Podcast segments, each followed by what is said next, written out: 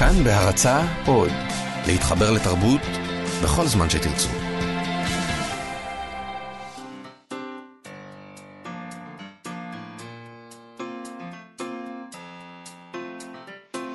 מה שכרוך עם יובל אביבי ומה יעשה לה.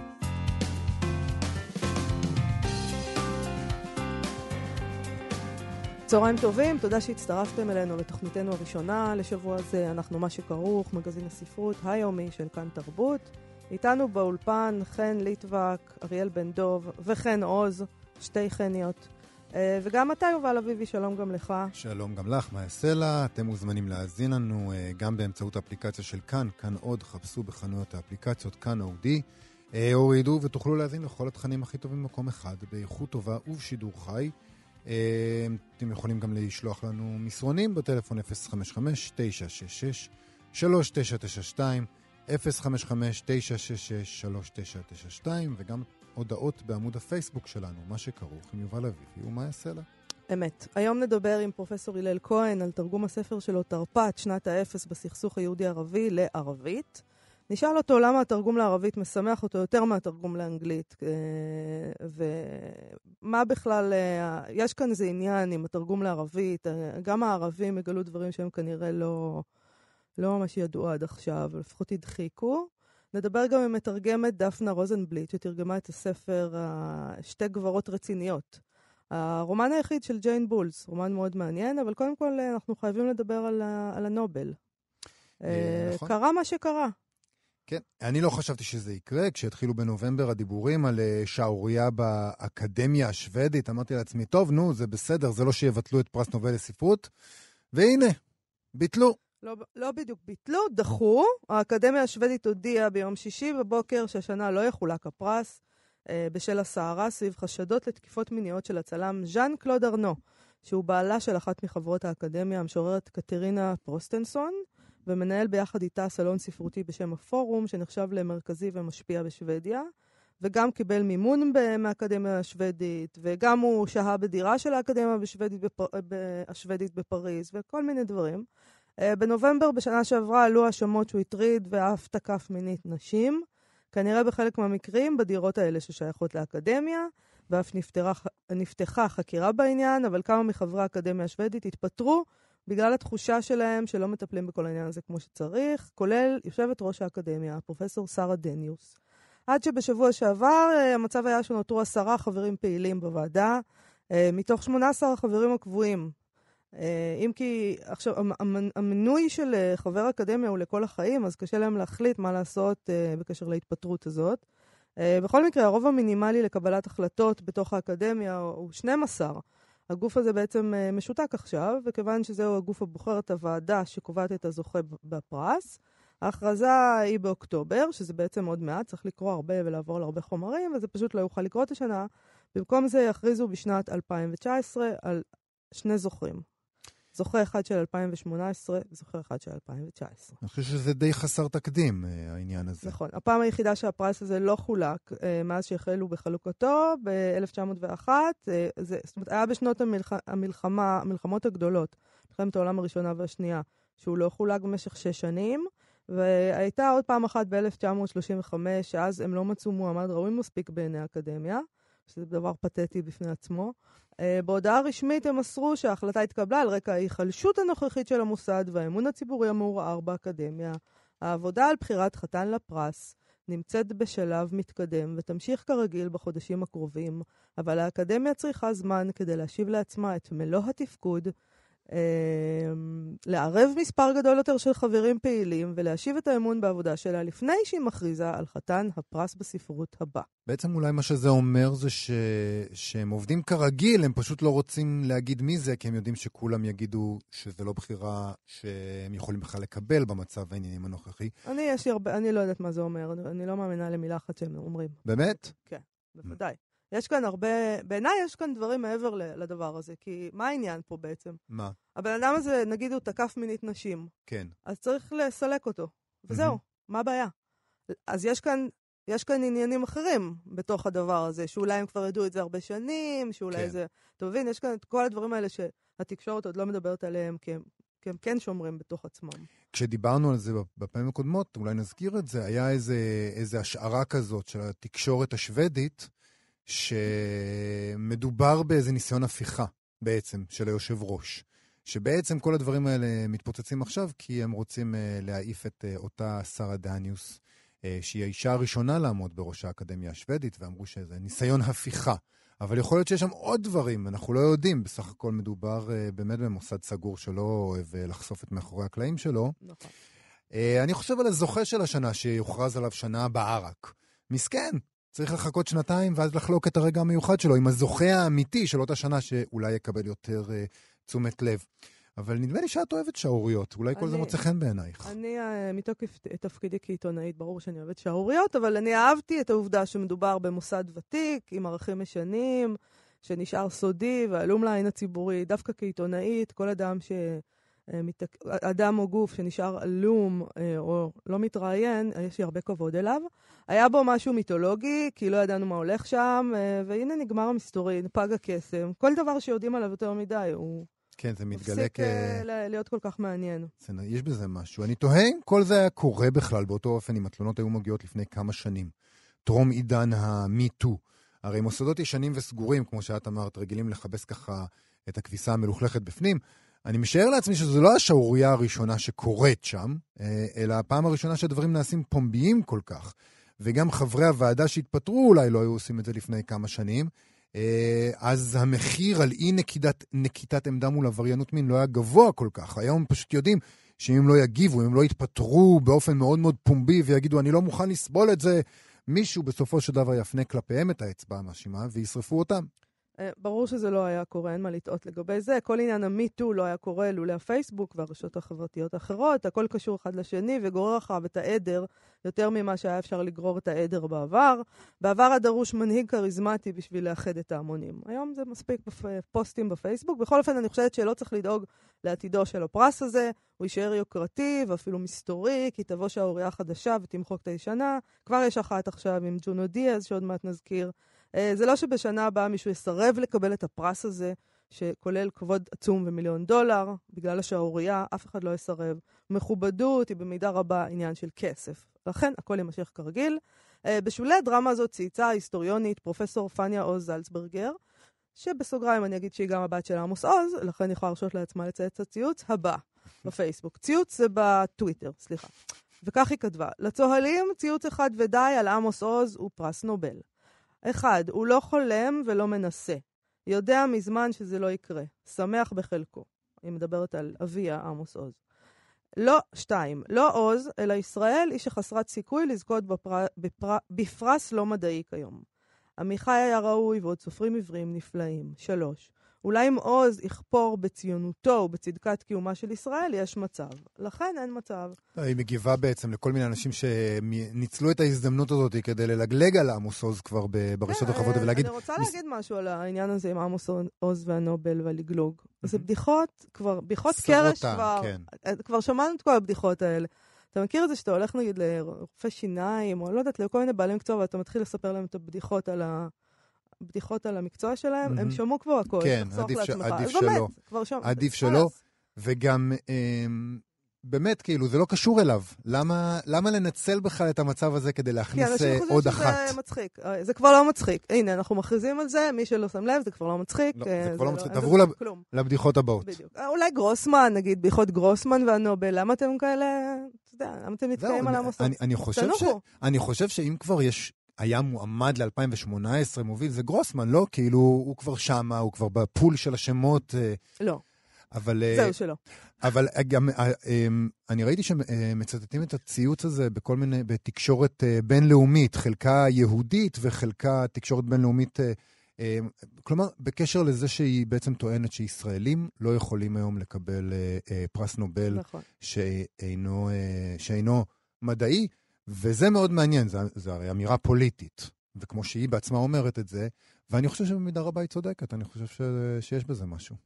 כן, אני כנראה שזה נכון. בכל אופן, לא הספקנו, אה, דיבר, הזכרתי את זה קודם, לא הספקנו לדווח על הנובל, והנה כבר מתרחשת לה שערוריית מיטו חדשה בעולם הספרות, כאשר אה, ב- יש איזו מתקפת ציוצים שבה מואשם הסופר זוכה הפוליצר, ג'ונו דיאז, בתקיפות מיניות, ואני מגדירה את זה כהתנהגות שוביניסטית, שזה גם אשמה.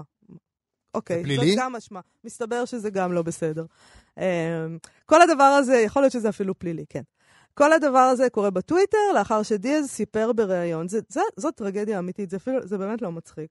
הוא סיפר בריאיון בניו יורקר אה, על אונס שהוא עבר כילד. הספרים שהוא כתב, הספר שהוא כתב, זה, זה הנושא בו, סיפור. כן, ח, אה, חייו הקצרים והמופלאים של אוסקר וואו, זה ה, על זה הוא כותב. שזה ספר אדיר, נאמר בסוגריים, ואם לא קראתם כדאי לקרוא מאוד. נכון. עכשיו, אה, הרעיון הזה, שבו הוא מתוודה בעצם פעם ראשונה שהוא נאנס כילד בן שמונה, כן, אה, משום מה הצליח לקומם עליו כל מיני נשים מעולם הספרות, שנתקלו בג'ונו דיאז במהלך השנים וקיבלו ממנו יחס שנע מניסיון אגרסיבי לנשק אותן, ועד תוקפנות מילולית באירועי ספרות. זה כל מה שהן מתארות שם.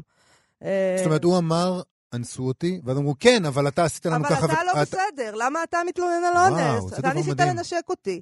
זה דבר אוקיי, מדהים. זה השלב שבו המיטו הופך לפארסה. לא, זה בסדר, כאילו, אבל תנו לו 15 דקות, כאילו, הוא- עשה... תנו לו 15 טוב, דקות. אז דיאז הוא סופר אמריקאי דומיניקני, זוכה אה, פרס הפוליצר, כפי שאמרתי, לספרות לשנת 2008, עבור ספרו חייו הקצרים והמופלאים של אוסקר וואו, אה, שבארץ יצא בהוצאת כנרת זמורה ביטן, בתרגום יורם מלצר.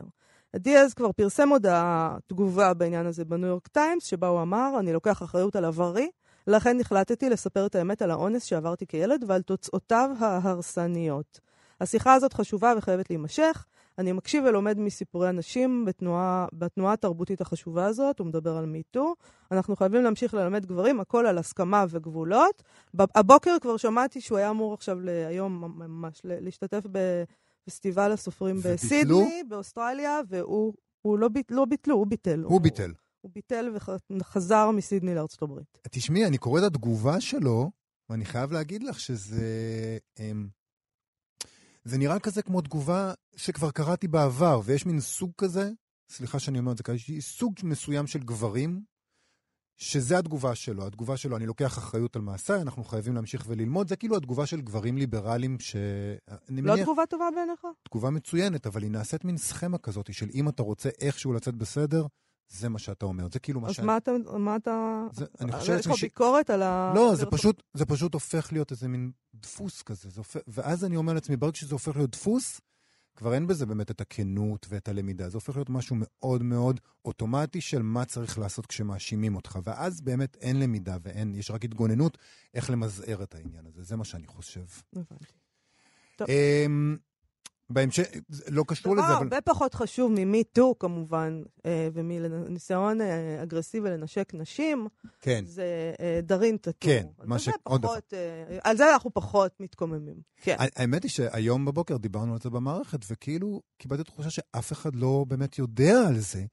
אמ, כי זה לא, אם, היו, אם מישהו היה מנסה לנשק אותה, אז היא הייתה יוצאת יותר. לא שהם לא יודעים שדארין טאטור המשוררת הורש- אה, הורשעה אה, בהסתה לאלימות ובתמיכה בארגון טרור בשל פרסומים ברשתות החברתיות, אלא הם בכלל לא מכירים את הסיפור. הרבה מאוד אנשים לא, לא שמעו את השם הזה בכלל, וזה מדהים אותי. אז אני אספר לכם, המשוררת דארין טאטור אה, בסוף השבוע הורשעה בהסתה לאלימות ובתמיכה בארגון טרור בשל פרסומים ברשתות חברתיות, וספציפית בגלל שיר מעורר מחלוקת שפרסמה. נעצרה באוקטובר 2015, אחרי שפרסמה שיר בשם "התנגד עמי, התנגד להם", אה, שכלל כמה שורות שהכעיסו אה, רבים, כמו למשל, לא די לי בפתרון של שלום, לא אוריד לעולם את דגליי עד אשר אורידם מעל מולדתי. אה, טאטור עצמה אמרה לאחר מכן, אה, קראתי את זה. אחרי ההרשעה, קראתי את זה אצל, אה, בדיווח של אה, נוב ראובני, כת- כתבנו אה, של כאן תרבות. אה, זאת לא הייתה הפתעה, ידעתי שהוא הורשע ואני מוכנה לכל דבר. אני בשום אופן לא מתחרטת, אני אכתוב ואכתוב ואכתוב ולא אפסיק לכתוב. עכשיו אה, מעניין מאוד מה יהיה גזר הדין. כמה מקבלים בעצם על אה, שיר פרובוקטיבי? אגב, זה מאוד טיפשי מצד השלטון, לפי דעתי, כי- כי אם הם היו משאירים את השיר הזה, ועושים סתם סביבו מהומה, בלי כל משפט וזה, וכל העניינים האלה, כן. אז בעצם שיר שבא ואומר לנו, תראו, שלום, השלום איתכם לא מעניין אותנו. כן. זה שיר שבעצם אה, משרת. תומך ואמור לשרת את הימין ממש. בכל צורה שהיא. ממש. ואמור להגיד לאנשי שמאל. לשלום, אין פרטנר. אז תנו לה. לא. אין, אין להם, פשוט אין שם, יש שם מישהו בלי, בלי הרבה שכל, בוא, בוא נודה בזה. אבל מעבר לזה, קודם כל, היום, שמ, היום שמעתי דיווחים במערכת שהרבה מאוד אנשי ימין למשל לא מכירים בכלל את הסיפור הזה. ואני אומר לעצמי, עזבו את השירה, זה, כאילו, אתם יכולים להשתמש בזה במגוון צורות, איך אתם לא מכירים את זה? אבל זה מחזיר אותי לתגובה של רועי חסן, המשורר אה, רועי חסן, על הביקורת על השיר מדינת אשכנז, שיר שבו הוא כלל את השורה, שרפתי את הספרים של נתן זך, שזה כולם, כולם? ישר אה, אה, איבדו פה איזה, איזה, את ה- את הטירוף מוחלט, כי זה גם להרוג את האב הקדמון של השירה, באופן מטאפורי, אני מתכוון מטאפורית, כן? שלא יבינו אותי לא נכון, וגם, אוי ואבוי, לשרוף ספרים שאנחנו יודעים... המשטרה בדרך למשפחת חסן. אנחנו יודעים מי שרף ספרים ולמי אסור לעשות את זה. אז אחרי שכולם התנפלו עליו, הוא אמר, תגידו, זה שיר! לא שמעתם על מטאפורות? דימויים?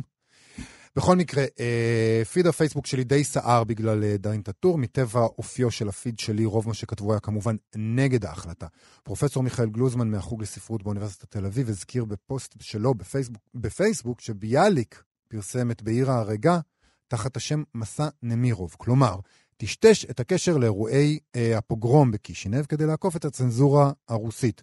ואת האזכור הזה, אה, פרופסור גלוזמן עשה בשיתוף שלו לפוסט של עמוס נוי, ששיתף תמונה של איש וטקסט ברוסית, וכתב ככה: תסתכלו טוב, זו תמונתו של משורר שנעצר, הוגלה ונכלא עד מוות, ולצידו השיר שבגללו נעצר.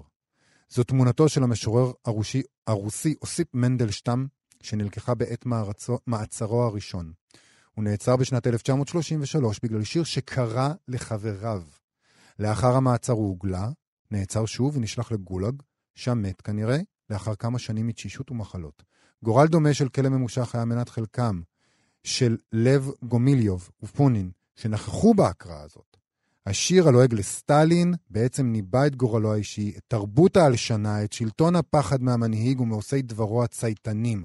המשטרה החשאית ומערכת המשפט. ויש פה ציטוט: אנחנו חיים, אך איננו חשים את הארץ מתחתנו.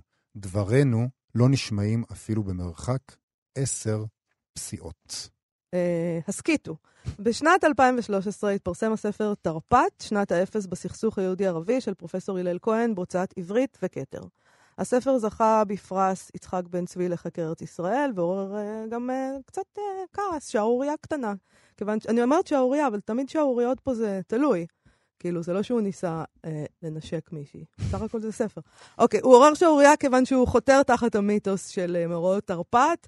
אה, כפי שהוא נוסח בהיסטוריוגרפיה הישראלית, אה, הוא מזכיר מעשי לינץ' שבוצעו, שביצעו יהודים, לא עלינו. מי ידע אה, שיכול, הושכחו. שיכול דבר כזה לקרות? בדיוק. Uh, בשבוע שעבר התפרסם התרגום של הספר לערבית בידי סלים סלאמה ובאמצעות מד"ר, המכון לחקר החברה הישראלית ברמאללה. הלל כהן הוא פרופסור חבר בחוג ללימודי האסלאם והמזרח התיכון באוניברסיטה העברית וראש מר... מרכז צ'ריק לחקר הציונות באוניברסיטה העברית. שלום לפרופסור הלל כהן. שלום וברכה. אהלן. אה, תשמע, אתה בעצם טוען בספר שמעשי טבח ואלימות אה, נוראים התקיימו בשני הצדדים בסכסוך היהודי-ערבי, ועל כך זכית כמובן בביקורת, כי אתה, אתה עושה איזון, אה, האיזון הקדוש הזה בין אה, אשמת היהודים לאשמת הערבים, אכזריות היהודים לאכזריות הערבים, וזה נרטיב שלא מוצא חן בעינינו כל כך, אה, בעינינו כן. הישראלים. האמת עכשיו... שגם בעיניי הנרטיב הזה לא מוצא חן. יפה, אוקיי. עכשיו, מה שמעניין זה שכשהספר תורגם לערבית, אז כנראה שגם שם הם לא יאהבו אותו במיוחד, את האיזון הזה. טוב, האמת שכמובן שלא מדובר באיזון. גם כשמדובר על תרפ"ט וגם כשמדובר על אה, אירועים אחרים, לא מדובר על איזון. כלומר, בתרפ"ט נרצחו יהודים חפים מפשע בעשרות, אה, ורוב הערבים שנהרגו נהרגו מתוך הגנה עצמית, ובנוסף לזה היו גם מקרים של לינץ' שיהודים ביצעו בערבים, ומקרים של אה, מעשי רצח אה, כתגמול שיהודים עשו. זה לא איזון במובן הזה שזה אותו דבר. כן. אז על האיזון הזה לא מדובר, ואותו דבר גם כשישראל מפציצה בעזה והורגת מאות אנשים, וכולל ילדים, והחמאס או הג'יהאד האיסלאמי שולחים אה, סקאדים או גראדים או טילים או קטיושות ל, ל, ל, לנגב, זה לא איזון. זאת אומרת, האיזון הוא לא מספרי. אוקיי. מה אבל- שאני אומר זה, ומה שאני מציע בספר זה לראות את התהליכים שמובילים לדברים האלה. זאת אומרת, למה אנשים הורגים אנשים אחרים, במקרה הזה למה פלסטינים הרגו יהודים אה, בחברון, ולמה פלסטינים הרגו יהודים בצפת ובירושלים, ולמה היהודים עשו אותו דבר בהיקפים אחרים, ולמה הם עושים את זה עכשיו בהיקפים יותר גדולים. מה, מה, שמעניין, ומה מה שמעניין בעיניי זה שאתה כתבת שהקריאה בספר הזה, אה, אה, המתורגם לערבית, תהיה הזדמנות ראשונה לקורא ערבית לקרוא בפ, בפרוטרוט על מעשי זוועה שבוצעו בשמם בחברון ובצפת. כלומר, גם הם לא יודעים, כמו שאנחנו לא רוצים לדעת מה אנחנו עשינו, גם הם לא ממש יודעים מה הם עשו. שזה די נכון, מפתיע. זה, כן, מפתיע ולא מפתיע, בדיוק זה העניין, ש, שאם נקרא אה, ספרות היסטורית פלסטינית, אז יזכירו שהיו או התנגשויות בחברון בתרפ"ט, או שהיו מעשי איבה, או דברים מהסוג הזה, אבל לא ייכנסו לפרטים של מה שקרה שם וידעו אה, איך הדודים שלהם או הסבים שלהם נכנסו עם אה, נבוטים ופוצצו ראשים של, אה, של זקנים. את זה הם לא ידעו. אוקיי. אתה אם הם יקראו את הספר שלי הם כן ידעו. אם זה טוב לדעת או לא לדעת, עוד מעט אם תרצי נדבר על השאלה הזו. אתה כותב בעברית, אז לקורא העברית אין ברירה אלא לקבל את הספר שלך, אבל אה, מדוע זה חשוב אה, למרכז הזה ברמאללה לתרגם את זה לערבית אם ככה? זאת אומרת, הם לא חייבים לעשות את זה, הם לא חייבים אה, להתחיל אה, לפרסם ברבים את הנרטיב שיהודי כתב. נכון, הם לא חייבים, אבל דבר ראשון זה מרכז לחקר החברה הישראלית, אה, ודוקטור אוניידה רנם שעומדת בראש המרכז הזה, היא מאמינה בזה שאנשים צריכים לדעת כמה שיותר. אה, יהודים על החברה הפלסטינית, פלסטינים על החברה הישראלית. זה הרעיון של מרכזים מהסוג הזה. אה, כמו שאני מלמד בחוג למזרח תיכון באוניברסיטה העברית. אבל אם אנחנו מסתכלים על היסטוריה של uh, תרגומים uh, מעברית לערבית, אז יש את כל הספקטרום, הרי נגיד הספר המרד של בגין היה מאוד פופולרי בשנות ה-70, ה-80, uh, תורגם על ידי אסירים פלסטינים בבתי כלא, נקרא על ידי? אסירים פלסטינים. וואו. כן, מעניין. בעצם בגדול, אפשר להגיד ש... קצת כמו שהטייסים שלנו תרגמו את ההוביט. כן, כל אחד וה... כל אחד בתחומי העניין שלו. בדיוק. אז, אז יש פה משהו מאוד מעניין, כי, כי בעצם אה, הרבה פעמים כשאני נפגש עם אה, פלסטינים מהדור הטיפה מבוגר, זאת אומרת אלה שהיו בכלא בשנות ה-70 וה-80, הידע שלהם בספרות אה, ציונית הוא רב בהרבה משלי, ואני ראש המחקר לחקר הציונות באוניברסיטה העברית, כן? בגלל ש, ש, ש, שהם קראו את הרצל הרבה לפניי, הם קראו את בר בורוכוב, הם קראו כמובן את בן גוריון, וקראו את ויצמן, ואולי את לילנבלום גם, וכאילו את כל שמות הרחובות הם קראו. מדהים. אה, הם תגיד- קראו את זה בבחינת דע את ה... סליחה, הוא יובל. בדיוק הם- מה הם- שרציתי הם לשאול. קראו את זה בבחינת דע את האויב, בעצם? זה כן, היה... אז זהו, אוקיי. אז זה באמת ז'אנר אחד, שאתה קורא ספרות פלסטינית בשביל לדעת, לנסות להבין את אה, מה שנקרא אל-עקלי, אה, המנטליות הציונית, אוקיי. ואת שיטות העבודה הציוניות, ולמה הציונות הצליחה והם לא הצליחו להקים מדינה בתקופת המנדט וכולי וכולי. אז זה באמת ז'אנר אחד. אז בז'אנר הזה אתה מתרגם לאנשים שאתה מאוד מאוד לא, לא מסמפת גם, בשביל ללמוד מהמם.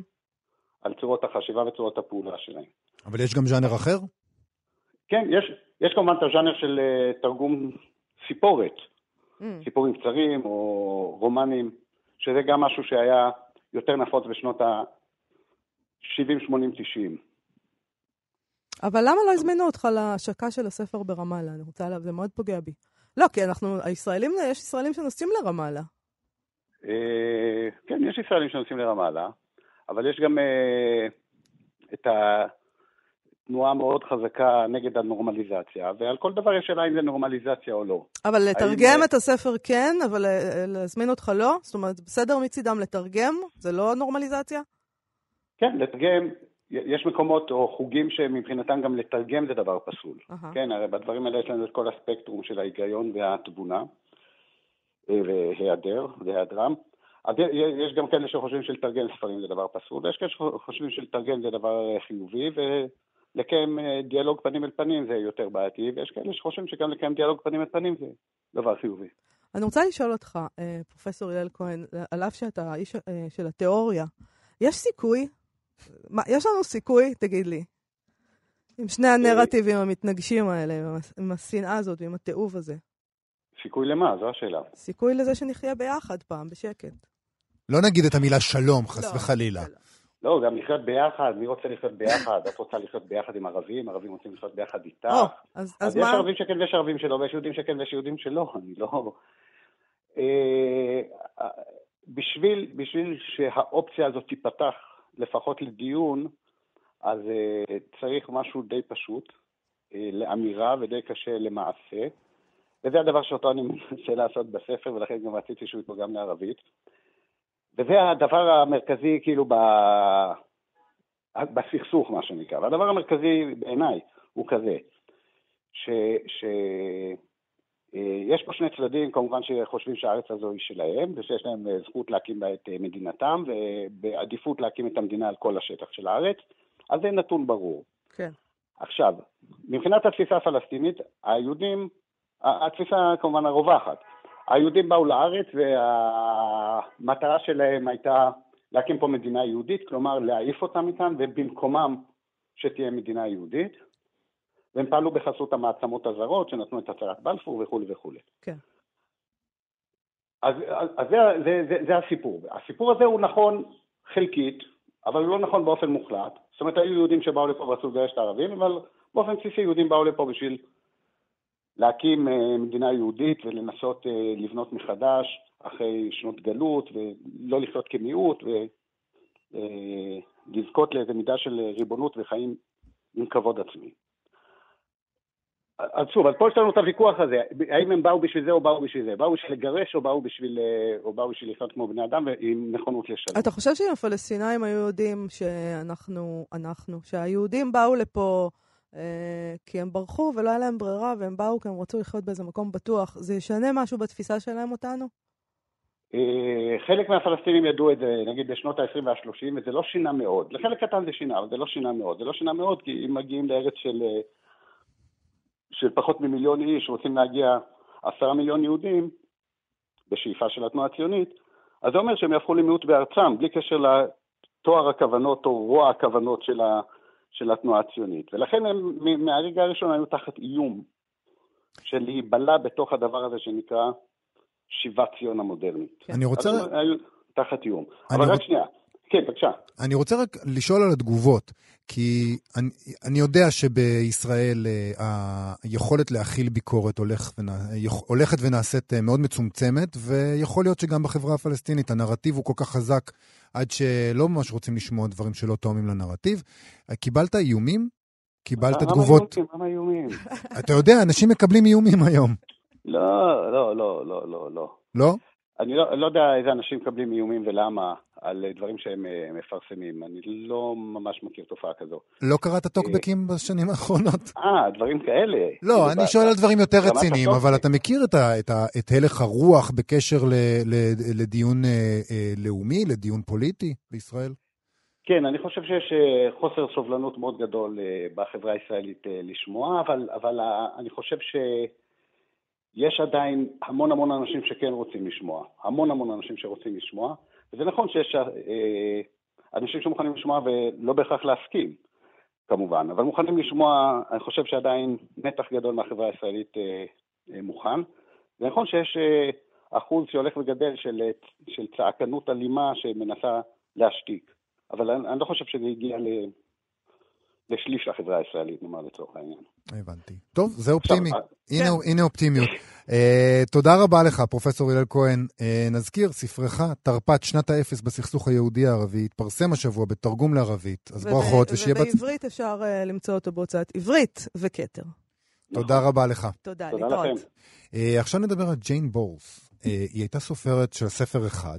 שתי גברות רציניות, הוא התפרסם ב-1943, והיה הרומן היחיד שפרסמה.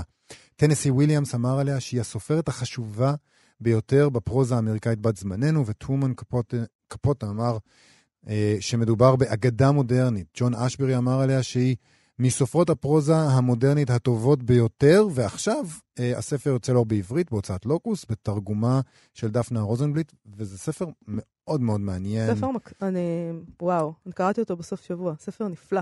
אה, קצת, אה, קצת טובעים בו, הוא, הוא לא ברור כל כך. לפעמים יש לנו תחושה כאילו שההתרחשויות, הדמויות עושות כל מיני דברים שלא תואמים בכלל את מה שקורה שם. אז בואי נדבר על זה קצת עם המתרגמת, דפנה רוזנבליט, שלום. שלום וברכה. אהלן דפנה, תספרי לנו קצת קודם כל על, על האישה הזאת, על ג'יין בולס, מי הייתה, למה היא כתבה רק ספר אחד בסופו של דבר? וזה היה okay. ספר אוקיי. נהדר, אז למה היא לא המשיכה? Uh, קודם כל, ג'יין בולס הייתה uh, אישה, בת של משפחה יהודית ניו יורקית מבוססת, היא נולדה ב-1917. כבר כשהייתה ילדה היא חלתה בשחפת ועברה לגור בשוויץ, אבל אחרי זה כשהיא בגרה היא חזרה לניו יורק, היא הסתובבה בחוגי הבוהמה של העיר, היא גרה, כמו שגרו אז, בצ'לסי הוטל, היא התרועה עם משוררים, אתם הזכרתם את ג'ון אשברי ועם אודן, עם ברטרוד שטיין, עם בנג'מין בריטן וכולי. אהבו אותה מאוד, העריכו אותה מאוד, העריצו אותה מאוד. שם היא גם הכירה את בעלה, פול וולס, היה מלחין, ולאחר היכרותם הפך גם לסופר, סופר הרבה יותר מצליח ומפורסם ממנה. והם התחתנו ונסעו למרכז אמריקה, נסיעה שנתנה הרבה השראה לכתיבת הספר הזה. ובהמשך הם, בסוף שנות ה-40 הם עברו לגור בטנג'יר, במרוקו, שם היה מרכז משגשג של חיי ספרות בבוהמה. חיי הנישואים שלהם היו טובים, אבל שניהם לא הסתירו את העובדה שהם ביסקסואלים, הם ניהלו מערכות יחסים סוערות ומשמעותיות גם מחוץ לנישואים, מה שהפך את החיים שלהם למאוד מאוד סוערים, ובנוסף, ג'ן הייתה אלכוהוליסטית, מה שהביא לשבץ בגיל 40. Mm. ומכאן והלאה, מצב הבריאות שלה הלך והידרדר עד שהיא מתה בגיל 56. זה כאילו היקום אומר לך, תקשיבי, את לא יכולה לעשות כל כך הרבה חיים. זה לא ילך ככה. את לא תיסעי ותבלי ותעשי וסקס מחוץ לנישואים, נשים, גברים וזה. זה פשוט יעבור ככה. את תקבלי שבץ בגיל 40, יהיה לך עונש. השאלה היא מה עדיף, לחיות חיים משעממים עד גיל 90, או לחיות כמו שצריך עד גיל 50. אבל... אין ספק שהאינטנציה הזאת כולה נכנסת לתוך הכתיבה שלה. בדיוק, אבל... את מדברת על מין חיים ככה שבהם אה, אה, זה מאוד מאוד ברור שהם ביסקסואלים ויש שם משהו מאוד מאוד פתוח ומקבל, זה לא מה שעולה בהכרח בספר. בספר אה, יש תחושה של מיניות מודחקת, של בעיות בין בני זוג, של חוסר הבנה בכלל בין הדמויות, של... יש שם הרבה מועקה, זה ספר ש, ש, שלא קל לקרוא אותו מהבחינה הזאת. אה, זה נכון, אני, אני באמת הצעתי לשירה חפר, המונית של הוצאת לוקוס, אה, שהוציאה את הספר הזה, אה, להגדיר את הספר כרומן קווירי, מה שאנחנו נגדיר היום. זה לא ספר של מיניות חד-מינית וגם לא באמת דו-מינית, אלא מיניות מרובה, מפוצלת, מרובדת, מפולשת. היא כל הזמן באוויר, היא עומדת בבסיס המפגשים של כולם עם כולם, אבל היא כמעט אף פעם לא מגיעה לשום מימוש ובטח לא לפורקן. והאנרגיה המינית הזאת שהדמויות לא מצליחות או לא מעוניינות לתאר לפעולה באמת נשארת אה, ומטעינה את כל מערכות היחסים בכל מיני סוגים של אה, תגובות, חלקם אלימות, חלק חסד, גם גיחוך, הכל, אה, כל הקשת קיימת שם, גם, גם ההתנזרות בספר היא, יש בה פן מיני. וזאת אומרת, גם לגבי החיים שלהם אנחנו יכולים אה, לדעת באמת מה היה באופן גלוי, אבל אה, כנראה שהמצב לא היה כל כך פשוט. אה, ג'יין בולד עצמה ניהלה רומן, כשהיא חיה במרוקו, היא ניהלה רומן עם עיקרה בשם חריפה, כנראה יחסים, היא מרוקאית, כן? כנראה יחסים קשים ומתסכלים שבאמת לא הביאו הרבה שלווה לחייה וכמובן גם לא יצירה. אה, איך זה לתרגם ספר כזה? זאת אומרת, יש, לפ... אני קורא אותו כמובן בתרגום לעברית, אני לא יודע איך המקור, אבל לפעמים יש לך תחושה שאתה נמצא בתוך uh, סצנה סוריאליסטית לחלוטין. קורה איזה משהו, ואז איזו דמות מגיבה בצורה שאתה אומר לעצמך, מה, איך, uh, איך זה מתחבר בכלל למה שקרה כאן עד עכשיו? זה נכון, באופן כללי נראה לי שזה רומן שאפשר להגדיר אותו כרומן אוונגרדי או מודרניסטי, אה, וההקשר שבאמת אה, אה, המילה שעולה הכי הרבה כשמדברים עליו זה באמת אקסצנטריות. בזמן שאני תרגמתי את בולס, הייתי באותו, באותה, ממש במקביל עשיתי הגהות לתרגום של דיקנס שסיימתי באותם ימים, במועדון הפיקריקים. והפער בין הפואטיקות האלה היה מהמם. אה, דווקא בגלל שדיקנס הוא סופר שעוסק הרבה מאוד באקסצנטריות, וגם הוא פועל בעולם שהוא לא יציב ומצוי בשינוי מתמיד ואפילו מהפכות, אבל uh, תמיד יש לך איזשהו עוגן שאתה יכול להיאחז בו, אתה יודע, מה הצדק, מה התבונה, ומה מטופש ומה מה מרושע, וגם גם שם מצוי ההומור של דיקנס. ברור מאוד שמה שמצחיק אצלו זה הטיפשות. ואצל בויז ההומור הוא, הוא, הוא, הוא, הוא משהו אחר, הוא לא הומור של מטיל סדר בעולם. הצחוק אצלה הוא, הוא קבלה של איזושהי אבסורדיות שבה הדברים תמיד נטרפים, שכל הניגודים נטמעים, שגאולה והתבהמות ותרבותיות וברבריות, הכל מתערבב, ובאמת אין לך קצה חוט ואין מצפן, אין, אין מטה להתמצא בעולם הזה. רק נגיד, אה, רק נגיד שמאוד מאוד שווה לקרוא את הספר הזה, שלא ייווצר הרושם כאילו אתה הולך בו לאיבוד בתוך איזה סערה כזאת. זה ספר אה, מאתגר, אבל מאוד מאוד מעניין, וגם אתה דיברת על ההומור, אתה הרבה פעמים מוצא את עצמך צוחק, ואתה פתאום קולט שאתה גם צוחק כי זה מצחיק, אבל גם כי אתה קצת נבוך, כי אתה לא יודע, וזו תחושה נעימה. אני אומרת, אני, אני יש לי הרבה אהבה אה, לתחושת מבוכה מול יצירות אומנות. אה, אני חושבת שאפשר להגדיר את זה כהילריוס, זה לא פאני, זה... בדיוק, בדיוק, יש בזה משהו היסטרי. הילריוס ופאביולס בעת ובעונה אחת, האמת. נכון. הדמות הזאת בכלל. כל, ה, כל מה שקורה שם. וגם, ויש את, כמובן את הדבר הזה, פתאום היא נרדמת בנסיעה, ואז בשורה הבאה היא כבר באיזה מקום, כאילו, היא לא, היא עוברת הלאה. הכל בסדר. Uh, אני רוצה לשאול אותך, כשזה לא התקבל טוב כשזה יצא, הספר הזה? לא אהבו אותו? הספר לא הובן. אה, הוא לא, כן, הוא לא התקבל יפה, ביקורות אה, בעיקר המליצו לה להפסיק לכתוב, זאת אומרת, היא נחשבה לסופרת של סופרים, אמרו שהיא מפורסמת בין המפורסמים. אה, הייתה קבוצת אליטה קטנה שהכירה אותה, אבל אה, בקהל הרחב היא כנראה לא מצאה את הרגע המתאים. אה, היא כתבה גם בהמשך מחזה שעלה על הבמות בניו יורק, וגם הוא נקטל. ובאמת חלק ממה שלקח, הוציא ממנה כל מוטיבציה כנראה להמשיך. מה השאיר את הספר הזה בחיים? מה, מה גרם לו לחזור לחיים? מה גרם לו לחזור למרכז? אה, שיר החפר. אה, לא, כאמור, אני חושבת שלקבוצה אה, קטנה של יודעי דבר, הספר תמיד היה ותמיד נוכח. אנחנו מאוד מקווים שהוא יפרוץ את הקבוצה הזאת. אנחנו רואים שיש ספרים שפתאום ככה משהו נדלק שם, ו... אה, ואולי האבסורדיות אה, שלו פתאום מקבלת איזשהו הקשר אה, הגיוני בעולמנו המסובך. בהחלט, גם הנושאים שבו הם בהחלט תואמים למה שקורה היום, ואמרת אבסורדיות וחוסר היגיון, אז העולם הוא כבר, כמו שהתחלנו את התוכנית, הוא קצת חסר היגיון מהבחינה הזאת, אז אולי זה מתאים. אפילו רגרסיבי. אה, דפנה רוזנבליט, אנחנו מאוד מודים לך על, ה... על כך שתרגמת את הספר הזה, שתי גברות אה, רציניות, ועל כך שדיברת איתנו. הספר הזה יוצא בהוצאת לוקוס. תודה רבה. תודה רבה לכם. להתראות. הוא אה, הגיע הודעה זוכים בפרס צ'רניחובסקי. צ'רניחובסקי, לתרגומי מופת מטעם עיריית תל אביב-יפו. לשנת 2000. מי הם הזוכים? אה, אז הזוכים שהוכרזו, זה כתוב נורא, באותיות נורא קטנות. אנשי עיריית תל אביב, אנא... תגדילו פונט. באמת.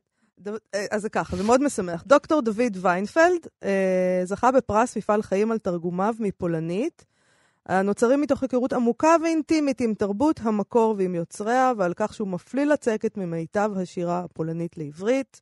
עוד רבות ייאמר, אנחנו עוד נדבר על זה ונרחיב לגבי ויינפלד, שבאמת, אנחנו חייבים לו הרבה למתרגם הזה. Mm-hmm. הזוכה השני הוא אברהם ארואטי, הוא זכה בפרס על תרגום מופתי של הארגונאוטיקה, תרגום שעם היותו אה, מלומד ומבוסס על עבודת מחקר מקיפה, הוא קולח, מוזיקלי ומזהיר בעברית שלו. ועדת השופטים של פרס אה, צ'רניחובסקי ישבו פרופסור רחל וייסברוד, יושבת הראש, דוקטור רנה כהן וגברת גיא הר-אבן, הסופרת גיא הר-אבן. אה, יופי, יופי של אה, דבר. ברכות לזוכים, ונעבור מכאן לפינת הגנזים שלנו. Paging Doctor פרויד, כמו שאני תמיד אומרת. היום יום הולדת ה-162 של זיגמונד פרויד, אבי הפסיכואנליזה, אחד מההוגים החשובים של המאה ה-20. בטח אחד המשפיעים שבהם, אולי אפילו המשפיע ביותר, אני סבורה. כל גילמן אה, הייתה קורסת. הבניין למדעי הרוח באוניברסיטת אה, תל אביב הייתה קורסת בלי זיגמונד פרויד. אכן. הוא נולד ב-1856, מצאתי טקסט מאוד מעניין שמתייחס להגות שלו באופן שבו לנין התייחס אליה. Mm. זה טקסט שהתפרסם בכל העם בשנת 1956. אחרי חגיגות המאה להולדתו של פרויד, אה, לנין הוא כמובן ולדימיר איליץ' לנין, למי שלא שמע את השם, המהפכן הרוסי, האידיאולוג המרקסיסטי, מנהיג מהפכת אוקטובר, מייסד ברית המועצות. אה, המהפכה הקומוניסטית שהוא הנהיג השפיעה כמובן לא פחות מההגות של פרויד, אם כי בחשבון סופי אפשר לומר שפרויד בינתיים לפחות ניצח ועלה בפחות דם. עד כה, אי אפשר לדעת מה הפסיכואנליזה תעשה בהמשך. אוקיי, אז כך כותב לנין על פרויד, התפ... על, על התיאוריות שלו. התפשטות ההנחות הפרוידיאניות עושה רושם מדעי. התיאוריה הפרוידיאנית היא האופנה האחרונה. אינני נותן אמון בתיאוריות המיניות, בסוג הספרות הספציפי, הפורח והמשגשג, בקרקע המזוהם של החברה הקפיטליסטית. אינני נותן אמון באלה ההופכים תמיד בבעיות מסוימות כמעשה פקיר הודי המתרכז כולו בהסתכלות בטבורו. סבורה אני שתיאוריות מיניו, מיניות משגשגות אלה, אשר מרביתן מבוססות על הנחה חלקית וחלקן על הנחה כללית, מקורן בדרישה אישית להצדקת אי-נורמליות אישית או היפרטרופיה בחיי מין בפני מוסר החברה הבורגנית, דרישה להשיג את סבלנותה של החברה הבורגנית. מתן כבוד מתחסד ומוסתר זה בפני המוסר הבורגני, מעורר ברגשי סלידה, כמו כן מעורר ברגשי סלידה החיטוט בבעיות מין. עד כמה שהתנהגותם עלולה להיראות כפראית ומהפכנית, היא עדיין למעשה בורגנית בהחלט. היא בלבד הובי של אינטליגנטים וחוגים הקרובים להם ביותר. אין מקום עבורה בקרב המפלגה הקומוניסטית, בקרב פרולטריון נאבק בעל הכרה. לאנשים צעירים דרושה במיוחד שמחת חיים איתנה, ספורט מבריא, שחייה, רכיבה על סוסים, טיולים, תרגילי גוף מכל סוג ושטחי התעניינות רוחניים רב-צדדיים, לימודים, מחקר, כל זה עד כמה שאפשר, בקולקטיב יובל. הנה מה עשוי לתת לנוער יותר מאשר תיאוריות נצחיות, נצחיות וויכוחים על בעיות מיניות, וטעם חיים עד הסוף. בגופים בריאים, נשמות בריאות. המהפכה דורשת מן הפרט ומן ההמונים ריכוז והגברת כוח. היא לא יכולה להשלים עם אורגיות הרגילות כל כך לגיבורים וגיבורות המנוונים.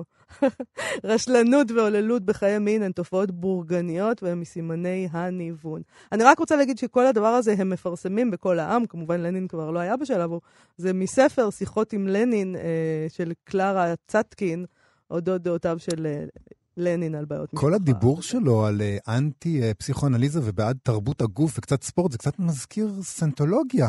אה, לא? פשוט התעמלו. ואז לא תצטרכו... לא, זה פשוט אה, אומר זה. לכם, אה, אנשים בורגנים, שההתעסקות שלכם בבעיות הקטנות שלכם, זה מה שהורס את העולם. בורגנות זה. הדבר הכי טוב שקרה לי. אה, כן, יפה. לא לנו, אבל. אז זה האסון של... של האסון שלכם הוא. הברכה שלי, אין. ספק. אה, אנחנו חייבים ללכת, וחבל, יש לנו עוד המון מה להגיד, אבל אנחנו כן. נמשיך להגיד את זה מחר. תודה רבה שהאזנתם לנו, אנחנו נהיה פה שוב, כאמור, מחר בשעה 12. אל תשכחו להוריד את אפליקציית כאן עוד, כאן אודי, אה, בחנויות האפליקציות, ואל תשכחו גם לעשות לנו לייק בפייסבוק, ותודה רבה לחן ליטבק ואריאל בן דוב וחן עוז, להתראות. להתראות.